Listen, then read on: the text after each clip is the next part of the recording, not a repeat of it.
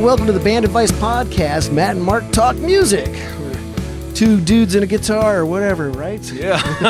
I'm Mark. I'm Matt. How's it going, man? Oh, man, I'm good, man. Oh, I'll tell you, I'll tell you, I'll tell you. It's been fun sitting here talking with you and hanging out and just shooting the breeze, man. It's yeah, like we've known days. Each other a long time, man. twenty-six years. It's crazy. Insane. You know, it's it's it's almost like being married sometimes, isn't it? Yeah. Oh. But that but that's you know that was kind of a lame segue, but that is to my point is that when you're in a band, it's like a marriage sometimes, isn't it? Kind of is, yeah. You know, you have your ups and downs. It's all fun and exciting in the get go, and you're creating something, and then all of a sudden you get into routines sometimes, and you have disagreements, mm-hmm. and you want to go one direction.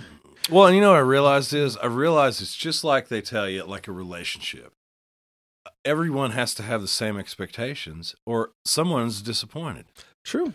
Yeah. Okay. You know, you got one, and you can see it in, I can see it in other bands. You know, you always have the one guy that really wants to do it, really wants to, you know, take it further. And then there's the dentist over here who just wants to play when he's able to. That would be me. And just wants to play familiar music, you know. And so they're, they never really last inevitably very long because the, the, they're not wanting the same things. True, know? True. And it's the same as a relationship, you know? you know. If you don't want the same thing, it'll never never work. Yeah. And it's frustrating, you know? But if you can figure out that, that is a huge one that'll save you a lot of time. Another thing is, if you can uh, learn to uh, re- uh, know what something really is rather than what you wish it was, that will save you lots of time. For example, uh, you know, if you want this to be a, a band that makes does originals and goes out and tours the country, and you realize that there's other factors that prohibit you from doing so, then you need to find other people that can help you make that realization. True. Help you make that a reality. Mm-hmm. You know, if you if you have one person who doesn't like to travel, you probably are going to have a hard time touring the country. If you have one person who, you know, uh, doesn't really want to do original music, it's going to be very hard to, to get them uh, to come to rehearsing and come to recording sessions. And then, you know, it, it's just madness to them. Mm-hmm. They, they don't understand. They don't understand that. And so you got, everybody's got to be on the same page and, then, and pulling the same way, you know. And, uh, you know, I've, I've had a lot of members come and go in Hurricane Mason, and one lineup or another, you know, there was different things that were good about all of them, but you know, the dynamics of a lot of those lineups are, you know, sort of hard to manage, you know, they're just hard to manage personalities and just expectations. Yeah. You know, and, and that's really it in a nutshell. I mean, and so now it's like knowing that now I'm kind of like, all right, you know, you, you, you look for, You look for people to collaborate with. You look mm-hmm. for people to play with. You look for, you know, people that maybe you want to work with in some capacity. Well, I mean, there's just a few things. It's like the first thing I ask them is, do you have anything of you playing live that I can watch? There you go. Okay. In this day and age, if you don't have something, so have your girlfriend record a video on their phone. Right, right. If you don't, if you can play the drums well, I can tell mm-hmm. by that. Mm-hmm. If you say, you know, well, I'll send you a cassette, that's not going to work for me. Just not. Right. You know, because that that means it's going to be very hard to get like on the same page with just everything.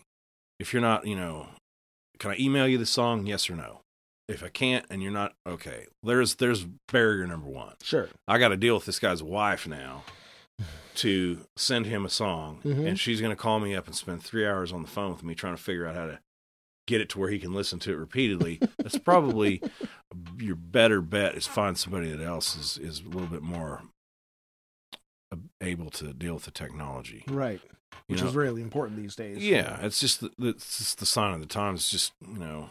That's just the way it's got to be. You got to be able to deal with technology. Mm-hmm. And so, you know, they got a, maybe they've got a YouTube channel and you can go watch them at different performances with different bands. I mean, I hired a drummer this year just off of seeing him play. Okay, if he can do this on these songs, I, I know that I can tell him what I want on these originals and mm-hmm. he can probably do it. Mm-hmm.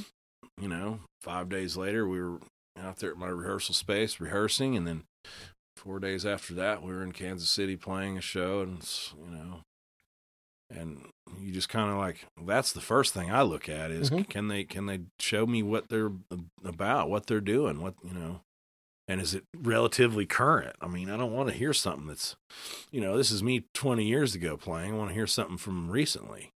Is it, you know, how, right, do they, right. how do they look? How do they dress? Sure. You can kind of tell what their level is just yeah. by how they look, how they dress, what, what it is. And so, you know, developing a rapport with people is just kind of based on those kind of things, you know, and whatever level you're doing it at, I don't take anything away from anybody. It's just like, but getting those, that mix of people that wants to go the same direction is the challenge. And, and when it, it doesn't happen, yeah. what happens? You know, oh, it's terrible. You get, you get that one guy that can't go on the road, or somebody that just wants to, you know, get high all the time or something like that. I mean, how do you deal with that stuff? Do you end up firing them, or you just try to...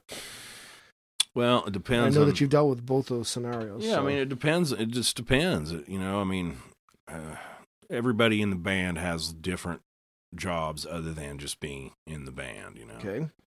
Um, you know, my my thing was I was always the one that was out there going after it, always getting getting the work, getting mm-hmm. the gigs, getting lined up, getting the, you know, publicity, promotion, et cetera, et cetera, et cetera. You know, but at the same time, I mean, other people in the band, you know, they've got different roles. Maybe their role is to, you know, have the P A equipment and they carry it in their vehicle and they show up at the gig. And as soon as they load their stuff in, they start loading in the P A equipment and they are able to keep the equipment in decent shape. Mm-hmm. You know, they're kind of the shepherd of this equipment. Well, you know, everybody's got to have at least another another job, another responsibility besides just playing music, you know. Sure. Uh, uh, even if you're just, you know, friends getting together for fun and, you know, enjoyment, you got somebody's got to have a list together. Somebody's got to have the lyrics together. Somebody's got to have a, a vision of what we want this to be, you know, mm-hmm. and then work on it together instead of one guy vision and then telling the other people what it's supposed to be, and then, you know, they don't have any good ideas, they just want to tell you no on everything it is. Well, you need to get other people to play with. So that kind of brings up an interesting point. Uh let's say you are the one with the vision. Is it better off just to hire hired hands so that you've got the people that are willing to just take the paycheck and follow your vision, or are you going to go through the trials and tribulations trying to find the people that share your vision? It really depends. It okay. depends on, you know, the situation, you know. I mean, like, ideally, you know, when you're young, you think, oh, we're going to be th- three musketeers. Right. And, you know, what you what you don't realize is once people get to be, like, about twenty-five, then other things start to pull away their attention. Mm-hmm. And, you know, they sort of go into other directions, you know, and going to college and the natural progression of, you know, getting married and having kids and having a normal, responsible job that takes up a lot of your time, you know, and yeah, hate it. It's, it, uh, you know, it's a kind of natural progression for right. a lot of people. And so I think that it depends on the situation, but I mean, when you're hiring somebody, Uh, they're going to come to the come to this with a little bit different outlook, mm-hmm. you know. When I go to go to a city, and you know, I try to play places where I know people, at least somebody, mm-hmm. you know. So okay, you know, like in Austin, I know my friend Hunt; he plays bass, and so I'm like, Hunt, get us a drummer, you know, get us a good drummer, and we'll send him these charts and we'll send him these M P threes of what we're going to be doing at the gig. Now, um. I'll show when I show up down there, uh, we'll get together and rehearse with this drummer and go over these songs, and then we'll go out and do the show. I mean, that's the little different, different level of person than who's just in, you know, a regular band, regular like a marriage type right. situation where they're just playing with these same people all the time. You know, band guy for hire, whatever instrument. Mm-hmm. That's a different situation, and so, um, you know, making it to where you're easy to work with and Uh, that kind of thing really plays into it. I mean, easy to work with, hard to work with. Here's the truth about that. When someone says that someone's hard to work with, ninety-eight percent of the time they weren't prepared for the job. Ah, okay. That's really what that means. Oh, Matt Mason's hard to work with. Well, Matt Mason is hard to work with when you come to the job and you don't have this stuff learned like you said right, you would. Because you have a level of expectation. Yeah, that because, to... you know, a month ago I sent you these M P threes and I sent you these charts and you didn't have any questions. Now you're not prepared for the show. Right. If that makes me hard to work with, well, who's really hard to work with? Right. I would say the drummer's hard to work mm-hmm. with because he didn't have prepared what he was supposed to mm-hmm. have prepared. You know, and playing with the same people, you know, eventually you kind of come around to the people of Scott Waters seeks its own level, you know? Mm-hmm. I mean, even the famous guys. It's like there's always, any famous guy's always got at least one semi-famous sideman with him.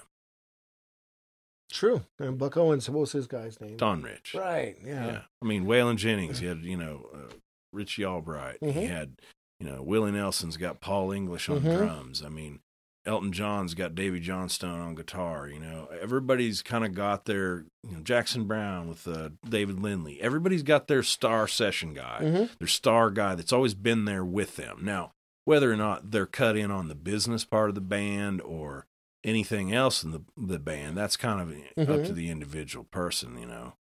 But uh, I don't know. There's really a good answer. It's just, you know, that's sort of been my experience is, having a band is cool, and that's what everybody would love, but it's just not always possible. Sure. It's just not always possible. You know, I, I just, you know, I get these calls all the time. It's like, you know, come down and we rehearse from twelve to six every Sunday. And I'm like, all right, so. So well, as soon as you get out of church, you send your wife and kids home, and then you go have your little band Yeah, time. Exactly. And it's yeah. like, well, I mean. I've not pl- that there's anything wrong with that. I've played, you know, I've played seventy-five percent of the songs on your set list. I've played them over two hundred times live and been paid for it. Right. Now, tell me when your next gig is, and I will be there and I will be able to play this. Mm-hmm. If you feel like we need to rehearse for the gig before that, I'm interested. I'm interested, but being the fact that I live a ways out of town, I just can't commit to driving down here and rehearsing ad nauseum these songs I already played live many times mm-hmm. with a band that's really not like and doing what I really am right. going for, you know, and that's just finding a fit and knowing yourself, you know, mm-hmm. it's like Ace, my, my late friend, Ace Eversol, he had some great advice. He's like, you need to find out who you are and turn that up. There you go. The that's problem is, is finding out who you are is hard. Yeah. Yeah. It's hard. I mean, am I? Because who you are and who you want to be are often different. Exactly. And you need to let it, you need to figure it out what you're good at naturally. Right. And polish that. Okay. You know, that's, that's the name of the game. And so play to your strengths. Play to your strengths. You cool. know, there's plenty of songs I absolutely love. However, I don't really feel like, you know, I've got the natural thing in me to really replicate these songs like an, a, a written copy of it. You know, it's not like you can go and, um, you know, I wouldn't go out there and cover a Journey song, right? I mean, my, my, as fun as that would be, it's just probably my, not. My, my voice is not like Steve Perry at all. Right. I don't really feel like it's worth spending time like reinventing a Journey song done in my kind of style. I really mm-hmm. don't really, you know, but it's sort of something like that. Yeah, yeah. Cool. So you got, you got your two different ways of handling it. You can go hire guns, or you try to find people to share your vision. But even then, I mean, you're, you're running into family problems. So how do you... So let's say you get along with everybody just fine, but you got two people that don't get along. Mm. Your bass player and your drummer just are at each other. Now you're suddenly playing babysitter. Is that really... I mean, how do you resolve that? Well, you know, in my situation, it was... Ace was the... Ace was the, the warm water between fire and ice. You know, and he knew how to talk to Sean to get what he was... what he, what he, what he felt like we should be doing next and knew how to talk to me and sort of like the back and the forth, mm-hmm. you know, and every band needs one of those, you know, the voice of reason. Yeah. Huh? And the, you know, the kind of the older brother that's been through it all and understands w- what the fails were in the beginning and sees, you know, this is what we need to be doing now. And is able to sort of become, become the middle ground between the fire and the ice, mm-hmm. you know, and, the rhythm section should always be tight. They oh, got to yeah. be on a nonverbal communication. And that's something after about five hundred shows together, I started to realize I'm like, we're having a conversation here. Mm-hmm. Much of our music's improvisational. but we're still like, it's, we're having a conversation. Yeah. And sometimes it's like, it's a good conversation. Other times it's, we're having an argument. And I'm not looking at anyone. I'm not scowling. We're just, we're having a conversation. Now, that doesn't happen when you haven't played many, many, many shows together. Sure. After about five hundred shows is when I started to really realize that that was happening. And it's nonverbal communication. It's, you know, different ways, just subtly, that you just aren't going to get if you've seen a band once or twice or five mm-hmm. times. You're not going to get that. But uh, after you've played with the same people hundreds and times, you, you start to understand what, what goes on there. Mm-hmm. And so that is just really cool, because most people never get to that. You know, how many bands do five hundred gigs ever? No, I don't. I mean, not very damn many of them.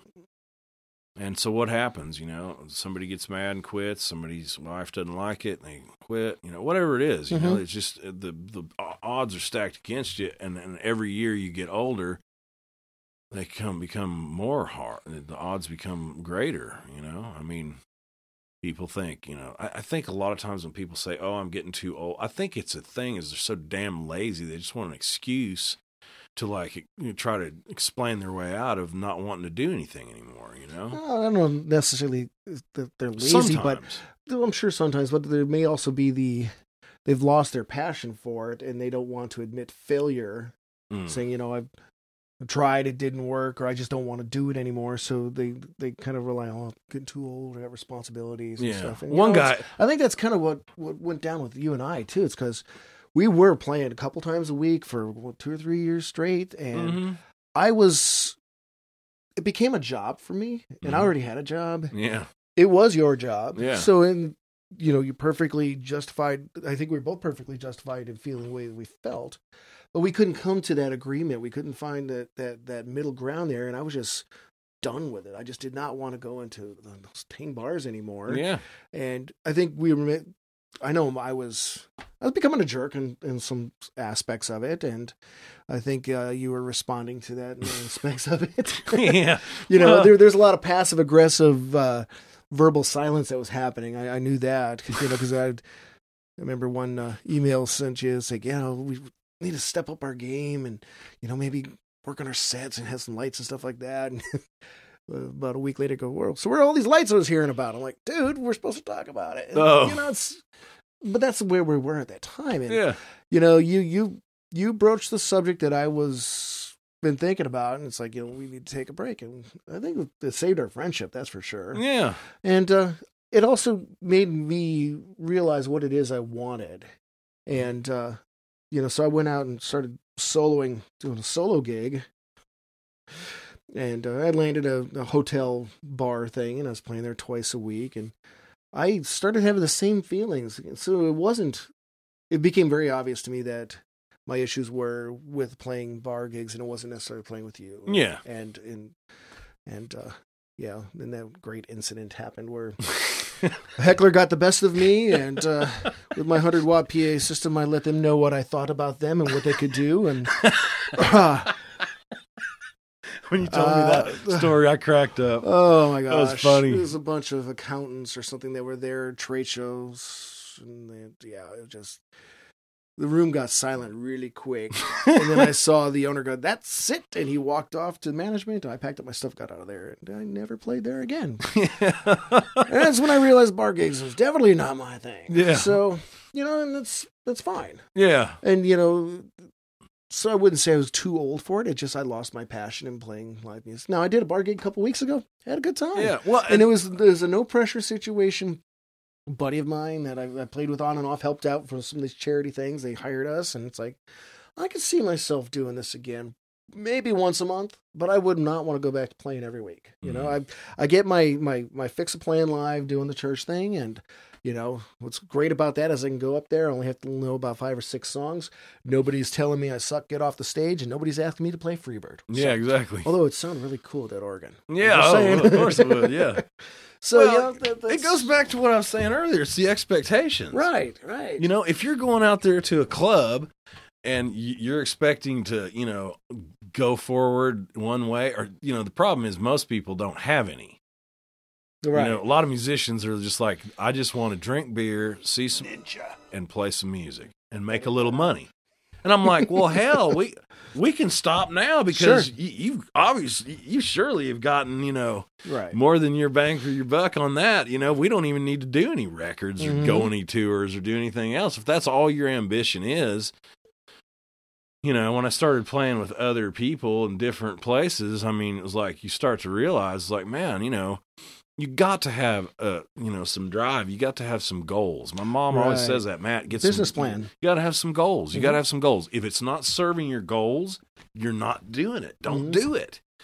You know, when I was a big-time drinker, it was important to me to play bars because I could drink right, many right. times for free. Yeah. Now, I, that's just not that important to me. Mm-hmm. And when, you know, they try to entice you to play for free drinks, I'm like, man, that ain't going to put gas in my tank or strings on my guitar or, you know, money towards my mortgage. You and know? Don't take offense to this. You're not that good when you drink.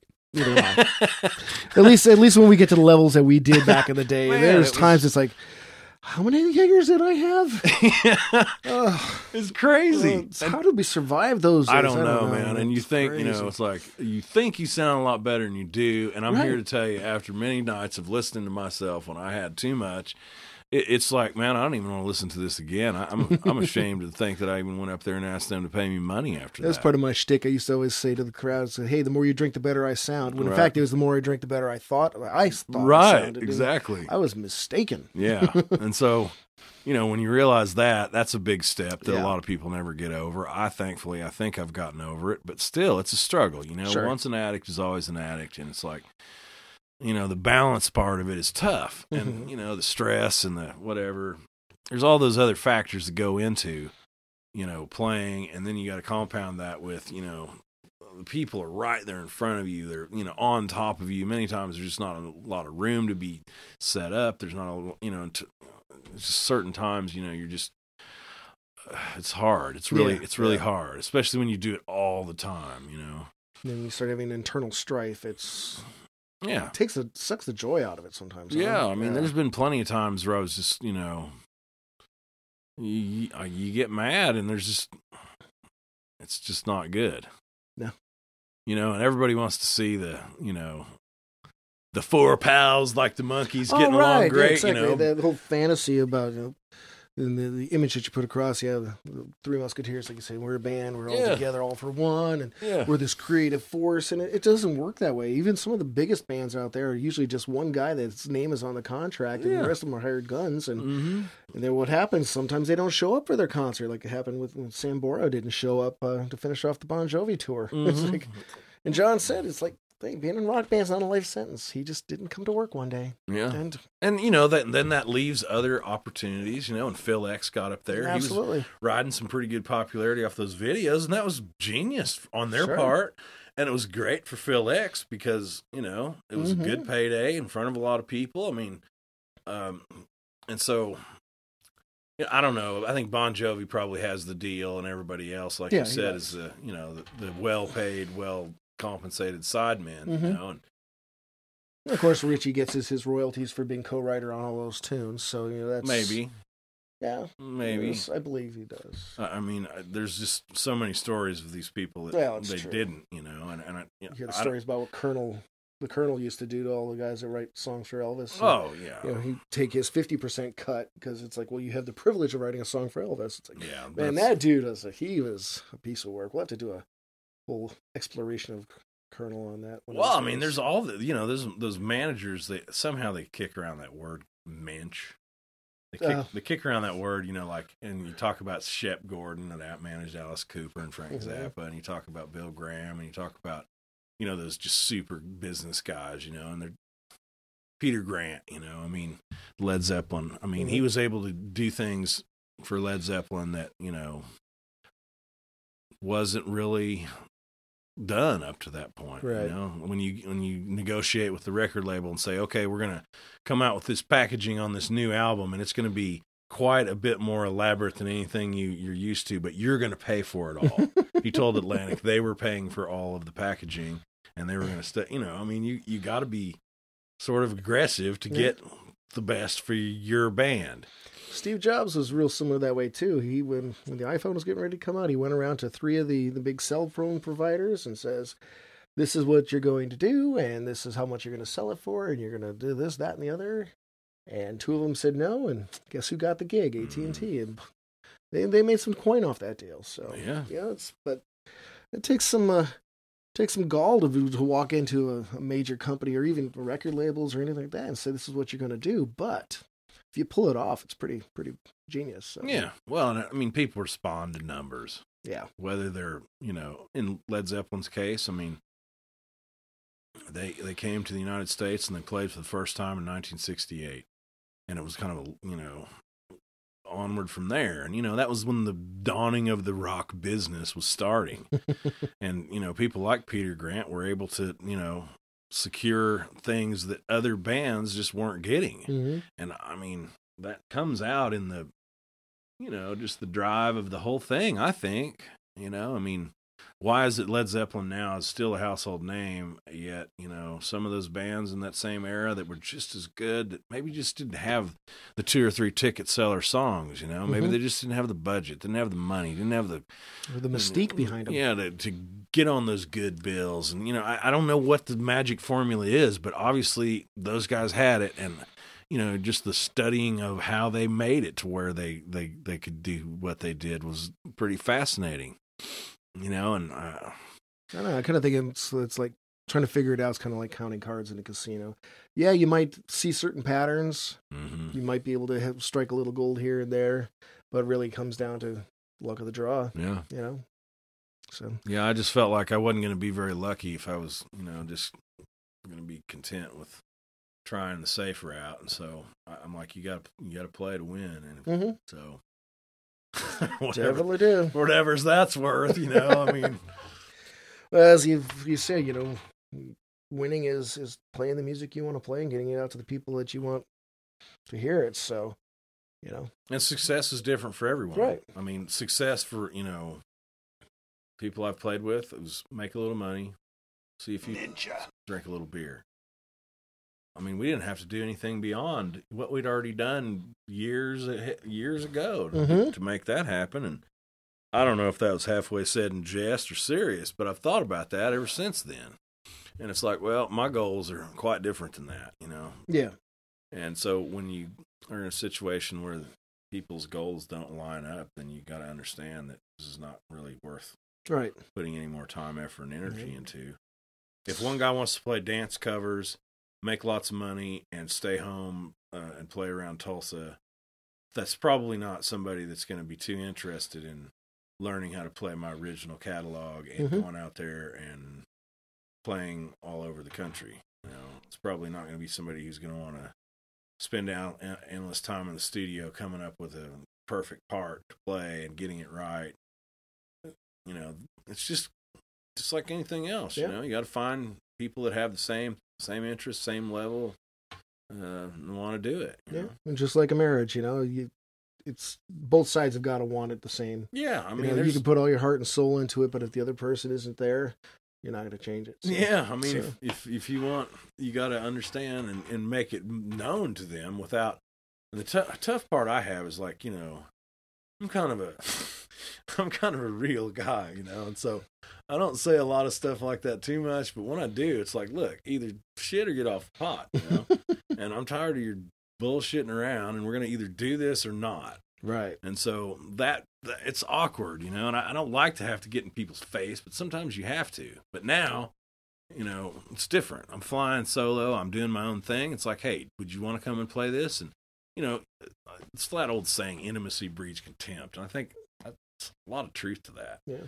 You know, now when I go somewhere to Texas or somewhere to wherever I'm going, you know, I'm I'm happy to see the people and they're happy to see me. And, you know, we go great guns out for three or four days and then I'm gone. You yeah. know? Good times. So, six months later, it's, it's, it's a whole new story. And so you're like, there's a lot to be said for both approaches, you know? True. True. All right, man. Well, that was a good talk. Sure as, enough. As all of them are. So we got a lot done here today. We did. We did. We should do this again. Man, that's a fun exactly. time. So uh, I appreciate you coming in, uh, carving out your afternoon, and uh, So, and for all you viewers out there, thanks for checking us out, listening to our awesome Matt and Mark music podcast here on bandadvice dot com dot t v whatever. Check us out on YouTube. Check out the show notes for uh, information on Matt's band and my solo stuff. And, uh, you know, there's probably a link down there for Pathe- uh, Patreon as well. So until next time, remember, there's good advice and then there's band advice. Peace.